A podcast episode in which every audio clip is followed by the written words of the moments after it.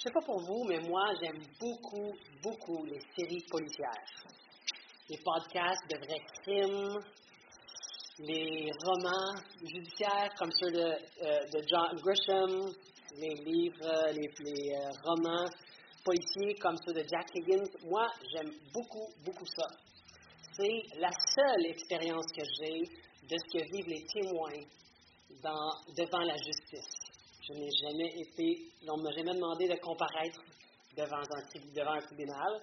Je sais qu'il y a certaines personnes, peut-être ici, mais en tout cas dans notre Église, qui ont été appelées en tant que témoins experts dans certaines causes, mais que votre expérience en tant que témoin soit comme la mienne, principalement de livres, de films ou de séries télé, euh, ou des nouvelles, ou que vous ayez de l'expérience personnelle, on peut s'accorder pour dire qu'un témoin est appelé et questionné parce qu'on veut utiliser le témoignage et ce que le témoin dit pour gagner un point, pour un but précis.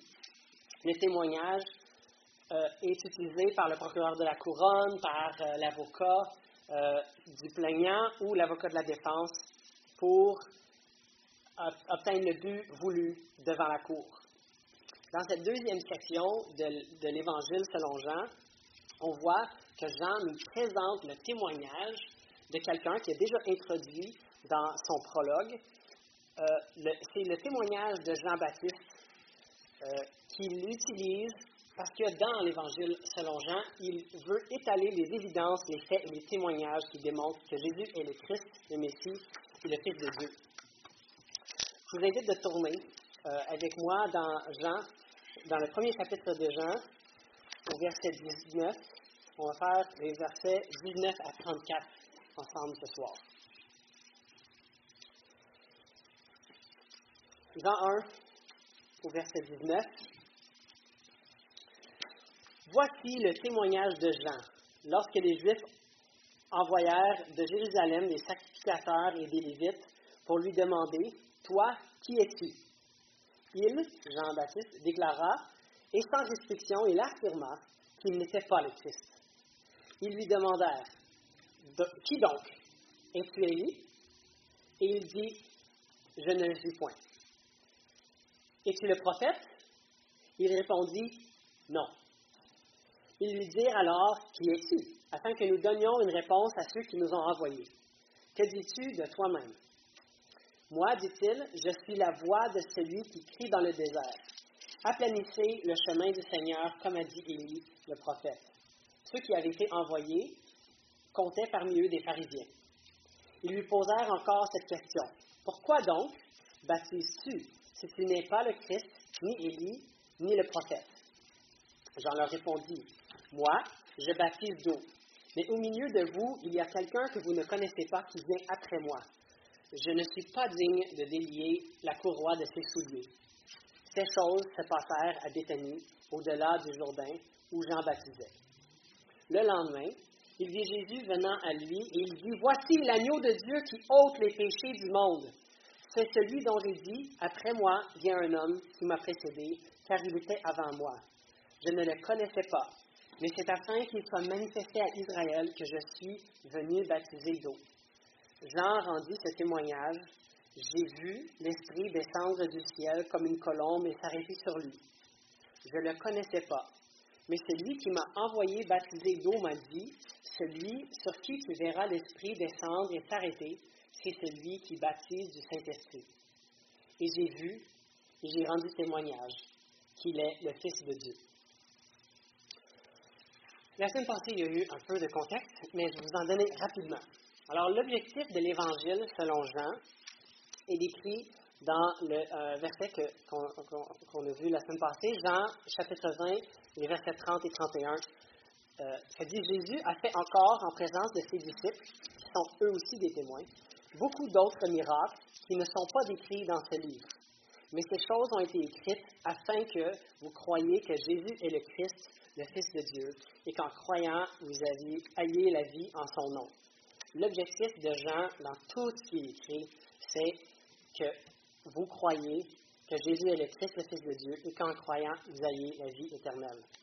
La partie ici, la, partie plus rapprochée de cette péricope-là, c'est euh, le début de la partie narrative de l'Évangile selon Jean, qui commence avec sept jours qui culminent avec le mariage, euh, les noces à Cana en Galilée. Alors la première journée commence avec notre section ici au verset 19. C'est la première journée. La deuxième journée, au verset 29, on l'a lu euh, avant, ça dit le lendemain. On voit encore au verset 39, 35, euh, pardon, la troisième journée. Encore, Jean introduit ce qui se passe en disant le lendemain. La quatrième journée, avec la même formule, le lendemain au verset 43. Et les noces de Canaan, qui sont le début du, du chapitre 2, commencent avec trois jours après. Alors, ça nous donne la première semaine d'action dans le livre, dans la portion narrative de l'Évangile selon Jean. Et la partie qu'on regarde, regarde aujourd'hui, c'est les deux premières journées euh, de cette semaine et comporte le témoignage de Jean-Baptiste, ou plutôt les déclarations de, témoins que Jean-Baptiste a fait au cours des deux jours qui portent sur l'identité de Jésus.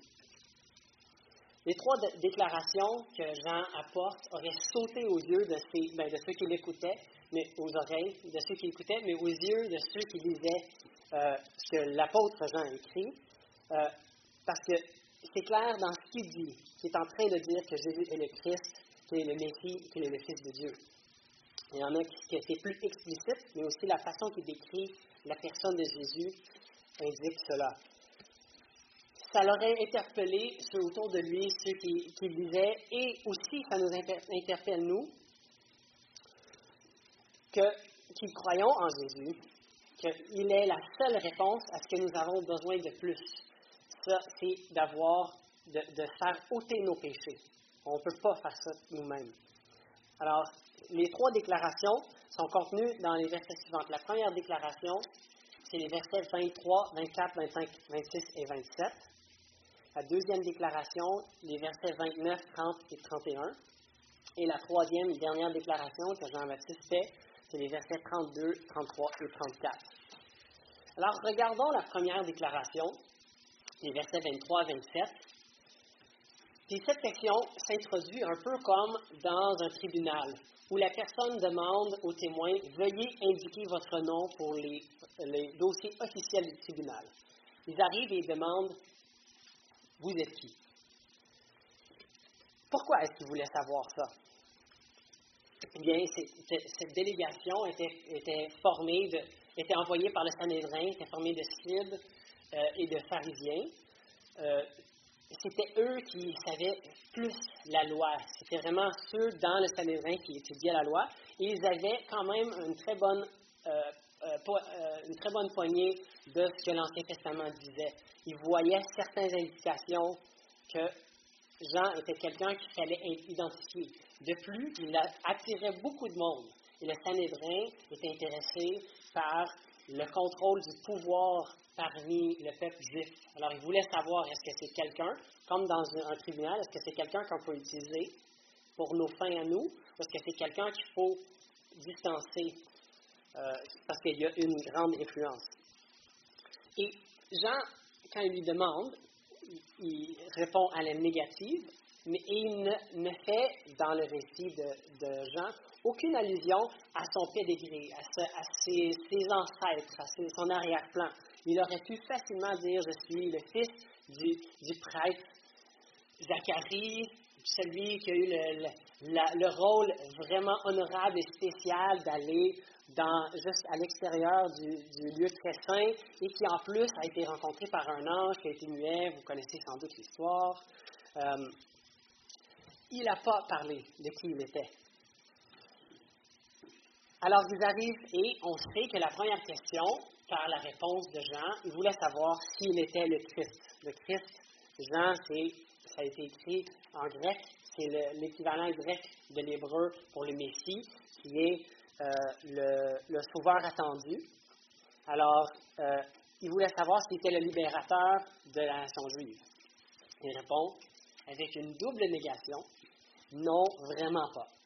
Dans le fond, euh, la deuxième question, es-tu Élie? Et en fait, Matthieu, juste avant, Matthieu nous, nous donne l'indice que ce n'est pas juste le Sanhédrin qui est intéressé de savoir l'identité de Jean-Baptiste. Matthieu 3,15 nous dit Comme le peuple était dans l'attente et que tous se demandaient en eux-mêmes si Jean-Baptiste n'était le Christ. Alors il y avait vraiment comme une mouvance. le Sanhédrin voulait savoir dans, quel, quel, côté prendre Jean-Baptiste. Ils ont ensuite demandé Es-tu Élie? Ça faisait environ 850 ans que Élie était parti dans un char de feu. Il savait qu'il n'était pas mort. Puis, euh, il savait aussi que euh, dans Malachie 4, 5, qui est l'avant-dernier verset de l'Ancien Testament, c'est juste avant la, période de 400 ans, que euh, Dieu dit Voici, je vous enverrai Élie le prophète avant que le jour de l'Éternel arrive. Ce, grand jour, ce jour grand et redoutable.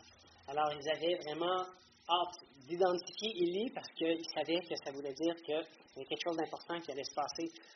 Euh, de plus, on sait que euh, Jean avait un, style vestimentaire assez particulier.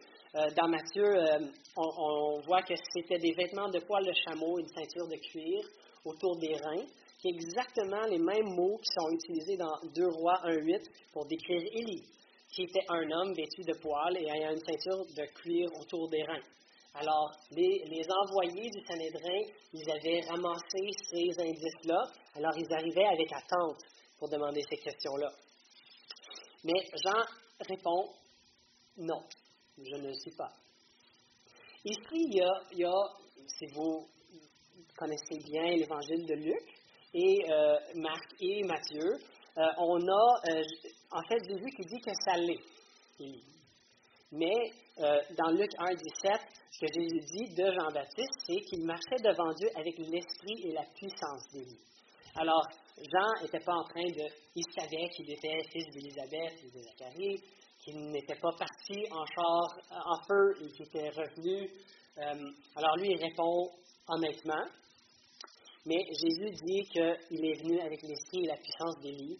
Et même euh, les commentateurs, sont assez euh, d'accord pour dire que dans le verset dans Malachie, quand on parle du jour grand et redoutable, en fait, c'est le jour grand et terrible. Alors, ça parlerait du jugement, de la deuxième venue de Christ. Euh, il demande aussi s'il est le prophète, le prophète étant Moïse.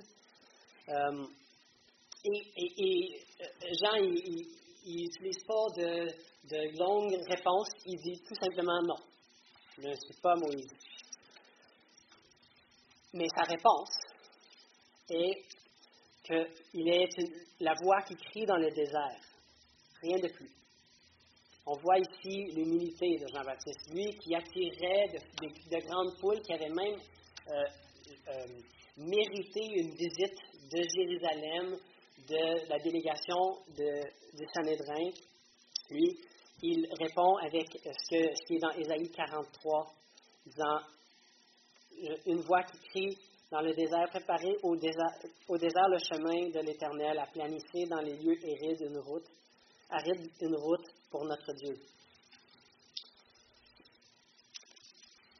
Mais la délégation a quand même pas eu vraiment de réponse. Et en plus, si lui, il, dit ne pas être le Christ, ne pas être Élie, ne pas être le prophète, ben, les pharisiens parmi la délégation se demandent qu'est-ce qui t'autorise à baptiser les autres? Parce qu'à l'époque, il y avait le baptême des prosélytes. C'était des non-juifs qui se convertissaient au judaïsme et s'auto-baptisaient eux-mêmes à répétition. Mais Jean, il est en train de baptiser les autres à la repentance. Ce n'est pas un, bain avec aide. C'est vraiment un baptême de repentance. Alors, il se demande la question que donnes-tu qui, te donne l'autorité pour faire ce baptême-là? Bien, on voit encore que j'en réponds. Sans répondre à leur question vraiment, il dit Moi, je baptise de l'eau verset 26. Jean leur répondit, moi je baptise d'eau, mais au milieu de vous, il y a quelqu'un que vous ne connaissez pas, qui vient après moi. Je ne suis pas digne de délier la courroie de ses souliers. Encore, Jean dit, pourquoi vous demandez ces questions-là? C'est juste de l'eau.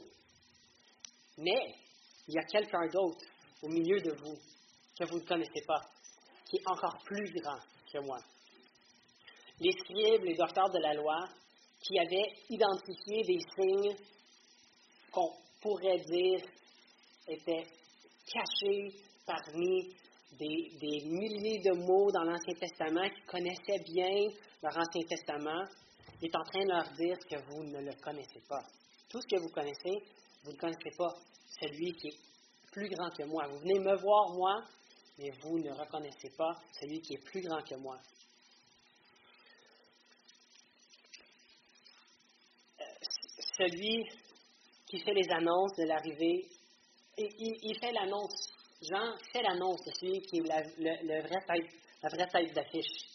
Celui qui vient est tellement au-dessus de Jean-Baptiste qu'il n'est même pas digne de délier ses sandales, encore moins laver ses pieds, qui était la tâche la plus minime, minime des, esclaves les plus serviles. Le Sanhédrin avait envoyé la, délégation pour évaluer les avantages potentiels d'inclure Jean dans leur, dans leur cause ou de s'en débarrasser, mais ils étaient complètement, ils visaient complètement la mauvaise personne. Alors, dans cette première déclaration, Jean-Baptiste déclare que parmi sa patrie, il y, a, il y en a un qui est plus grand que lui et qu'il ne le reconnaisse pas, qu'il n'est même pas digne de délier ses sandales, que lui-même n'est qu'une voix qui déclare la venue du Seigneur. Dans cette déclaration, Jean n'attire pas l'attention sur lui ou sur ce qu'il fait, mais il pointe vers le Seigneur. Parce que lui, veut que la délégation et tous ceux qui sont autour de lui reconnaissent que ce n'est pas lui le Christ, mais que c'est un autre. La deuxième déclaration, au verset 29, verset 29 à 31, on retourne encore dans le tribunal, on pourrait imaginer que l'avocat du Sanhédrin demande Est-ce que la personne dont vous témoignez est présente dans la cour? Jean répond Oui, c'est lui. Pouvez-vous le nommer pour les dossiers officiels Oui, c'est Jésus, mon cousin. C'est lui qui est l'agneau de Dieu qui ôte les péchés du monde. On voit ici, le lendemain, il dit Jésus venant à lui, il dit, Voici l'agneau de Dieu qui ôte les péchés du monde. C'est celui dont j'ai dit, Après moi vient un homme qui m'a précédé, car il était avant moi. Je ne le connaissais pas, mais c'est afin qu'il soit manifesté à Israël que je suis venu baptiser d'eau. Quand il dit agneau de Dieu, pour ceux qui étaient là, ça, ça voulait vraiment dire quelque chose. Nous, on connaît ce terme-là parce qu'on parle de l'agneau de Dieu, l'agneau qui était immolé. Eux, ils faisaient encore des sacrifices. De plus, ceux qui étaient là de, savaient quand même bien leur Ancien Testament, ils auraient vu le lien avec le, sacrifice, quand Abraham est allé pour sacrifier son fils, et qu'il dit Mon fils, Dieu se pourvoira lui-même de l'agneau pour l'Holocauste. Quand il a, dit Qui ôte les péchés du monde, ça, ça l'aurait fait comme bouillir en dedans de certains de, ceux qui l'écoutaient, parce que les Juifs étaient convaincus que le salut était seulement pour les Juifs. Mais on voit euh, le, euh, le, souverain sacrificateur, euh, plus tard, dans Jean 11, 50 à 52, qui prophétise même au-delà de sa compréhension pour dire, euh, quand il parle que c'est mieux qu'un seul homme meure pour le peuple qu'une nation entière, il dit au verset 52, et ce n'était pas pour la nation seulement, c'était aussi afin de réunir en un seul corps les enfants de Dieu dispersés.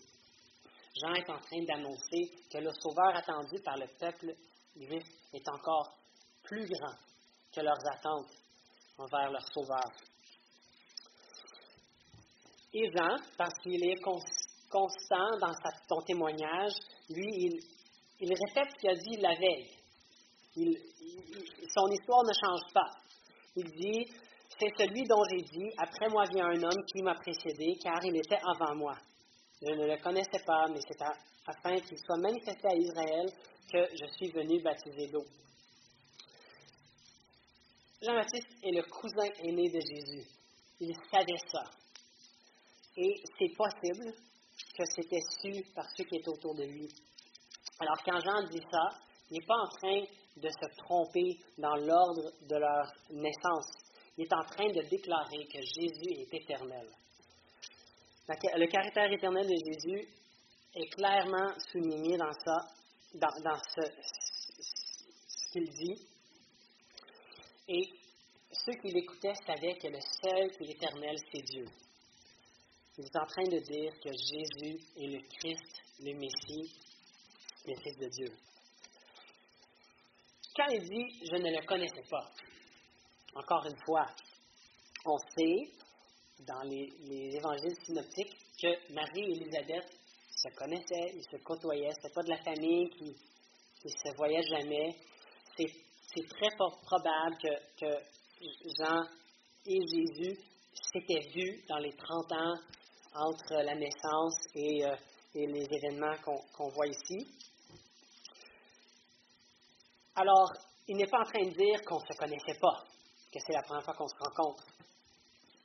Dans les commentaires que j'ai lus, il, s'accorde en général pour dire que c'est probablement qu'il est en train d'avouer qu'il ne voyait pas les caractéristiques du Messie, du libérateur du peuple, soit selon sa compréhension de ce que ça voulait dire, ou dans ses relations normales, familiales avec Jésus. Il était un charpentier, il n'est pas un, héros de la guerre pour libérer les Juifs de, Rome, ni est-ce qu'il avait fait des miracles, il avait démontré nécessairement des capacités pour diriger le peuple, pour euh, les sortir de, sous le joug romain. Ce qu'il est en train de dire, c'est que je ne le connaissais pas comme Messie, mais il a été envoyé afin que soit manifesté à Israël euh, qu'il est le Christ. Il est en train de démontrer qu'il fait ce qu'il a dit hier, qu'il a, il, été appelé pour aplanir les chemins du Seigneur. C'est comme s'il disait, je n'ai pas déclaré que Jésus est l'agneau de Dieu qui ôte les péchés du monde dans les trente années qu'on se connaissait, Jésus et moi, parce que, il continue dans le verset 32 et 34, 32 euh, à 34, dire, Jean dit ce témoignage, j'ai vu l'Esprit descendre du ciel comme une colombe et s'arrêter sur lui. Je ne le connaissais pas, mais celui qui m'a envoyé baptiser d'eau m'a dit, celui sur qui tu verras l'Esprit descendre et s'arrêter, c'est celui qui baptise du Saint-Esprit. Alors, l'avocat demanderait sans doute, OK, mais cette histoire-là, tu viens de l'inventer, que ton cousin, c'est l'agneau de Dieu. Pourquoi est-ce qu'on devrait te croire? Qu'est-ce qui certifie que tu as l'expertise nécessaire pour l'identifier comme l'agneau de Dieu? Et pourquoi est-ce que vous avez soudainement décidé de commencer à déclarer, que votre cousin est le Fils de Dieu? Jean, il est en train de, nous pointer vers l'autorité euh, auquel il est soumis. Il dit, j'ai vu l'Esprit descendre du ciel comme une colombe et s'arrêter sur lui.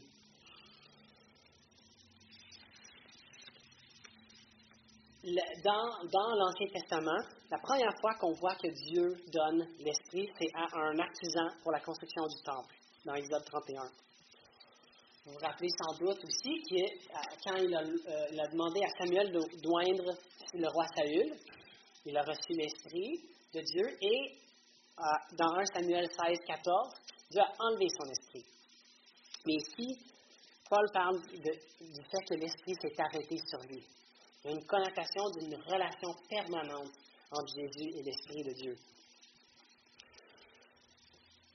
Et il dit, c'est vrai, c'est vrai que je n'ai pas dit que c'était le Messie avant, mais il dit, celui qui m'a envoyé baptiser d'eau,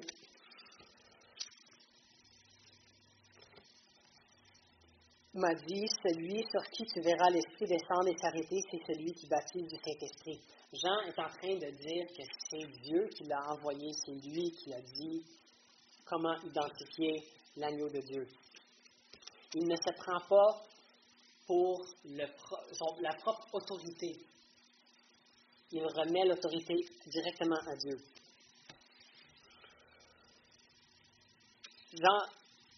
Jean prend ses ordres de Dieu. C'est lui qui, a révélé, qui lui a révélé que c'est son cousin, qui est l'agneau de Dieu qui ôte le péché du monde. Et Jean, pour être sûr qu'il n'y a aucune confusion par rapport à son témoignage, que son auditoire ne se pose aucune question, il finit en disant, je vous dis ce que j'ai vu, j'en rends témoignage, et Jésus est le Fils de Dieu. Alors si on retourne dans le tribunal, imaginez, on lui demande, OK, alors, si je résume votre témoignage, M. Jean-Baptiste, vous niez être vous-même le Christ, Élie ou le prophète? Il dit oui, encore une fois, je ne suis pas le Christ, pas Élie et pas le prophète. Pouvez-vous vous réaffirmer ce que vous déclarez? J'en réponds, je ne suis qu'une voix dans le désert et je ne baptise qu'avec de l'eau. Rien de spécial. Mais après moi vient le Seigneur. Vous connaissez les paroles de la Bible, de l'Ancien Testament, mais vous ne reconnaissez pas le Seigneur. Le Seigneur que vous ne reconnaissez pas, c'est Jésus. Il est l'agneau de Dieu qui ôte les péchés du monde. Pas moi. Moi, je, suis, je suis juste venu pour aplanir le chemin, parce que sa patrie n'allait pas le reconnaître. Je ne suis qu'un porte-parole. Mais M. Baptiste, pouvez-vous encore démontrer pour la Cour comment vous êtes venu à savoir cela? Et pourquoi? Ce n'est seulement que tout récemment que vous faites ces affirmations concernant votre cousin. J'en réponds, j'ai vu de mes propres yeux l'Esprit descendre du ciel et s'arrêter sur lui. Et c'est Dieu qui m'a dit que celui sur qui l'Esprit descend et s'arrête, c'est lui qui baptise du Saint-Esprit. C'est lui qui donne l'Esprit aux autres. Mais Monsieur Baptiste, c'est seulement Dieu qui donne l'Esprit. Essayez-vous de nous convaincre que votre cousin, que vous nommez agneau de Dieu, est en réalité Dieu? Croyez-vous nous faire croire une telle affirmation, vous qui n'êtes ni prêtre ni scribe, vous qui n'agissez pas et ne vous habillez certainement pas comme un témoin expert de la loi? Non. Bon Jean, je suis simplement venu vous dire ce que j'ai vu et pour témoigner du fait que Jésus est le Fils de Dieu. Si vous étiez dans la délégation du Sanhédrin ou les membres de la foule qui écoutaient Jean, Seriez-vous convaincu? Êtes-vous? Êtes-vous convaincu? L'apôtre Jean, l'auteur, commence son récit avec le témoignage du dernier prophète de l'Ancien Testament, qui utilise l'Ancien Testament pour démontrer que Jésus est réellement le Fils de Dieu. Mais les autres personnages, qui eux aussi connaissaient bien le, Nouveau Testament, ne connaissaient pas Jésus comme le Sauveur du monde. Es-tu comme eux, bien connaissant de la Bible, sans connaître celui, le seul, qui peut te sauver de ton péché? Crois-tu que Jésus est le Christ, le Fils de Dieu, et qu'en croyant cela, vous auriez la vie en son nom? Si Jésus est ton Seigneur et Sauveur, es-tu prêt à témoigner comme Jean-Baptiste de qui il est, au lieu de parler de qui tu es? J'ai eu l'occasion de donner mon témoignage à plusieurs reprises dans des camps de vacances et je vous avoue qu'à quelques reprises, on m'a dit que j'avais beaucoup parlé de moi. Dans mon et je me suis dit, mais c'est mon témoignage. Ben, j'ai dit ça dans ma tête. Je n'ai pas dit ça au voix, là. Mais, j'ai été frappé que dans le témoignage d'au revoir de M. Ledoux, il n'a pas beaucoup parlé, ben, écrit sur lui-même. Il a parlé de son sauveur. Ici, nous avons le témoignage de Jean-Baptiste, mais en réalité, c'est la présentation de Christ par Jean-Baptiste. Alors, je nous laisse avec les deux questions suivantes. Est-ce que votre témoignage et votre vie présentent Jésus comme le Christ, le Sauveur du monde et le Fils de Dieu aussi clairement que celle de Jean-Baptiste? Et pouvez-vous dire que ce que vous dites et ce que vous faites, vous le faites et vous le dites afin que ceux autour de vous croient que Jésus est le Christ, le Fils de Dieu, et qu'en croyant en lui, ils puissent avoir la vie en son nom. Père éternel, on veut tellement être des témoins efficaces pour toi. Aide-nous à, ne pas nous défendre nous-mêmes quand on nous demande de donner une raison pour l'espérance qu'on a en toi, qu'on soit prêt à parler de toi. Que ce soit en petit groupe, que ce soit même peut-être un jour devant, devant un tribunal comme tellement de tes disciples, qu'on soit focusé sur, le, sur les seuls faits qui comptent, le fait que Jésus est le Christ, le Sauveur du monde, l'agneau qui ôte les péchés du monde, et qu'il est le Fils de Dieu, et que c'est en croyant en lui que nous pouvons avoir la vie en son nom. Amen.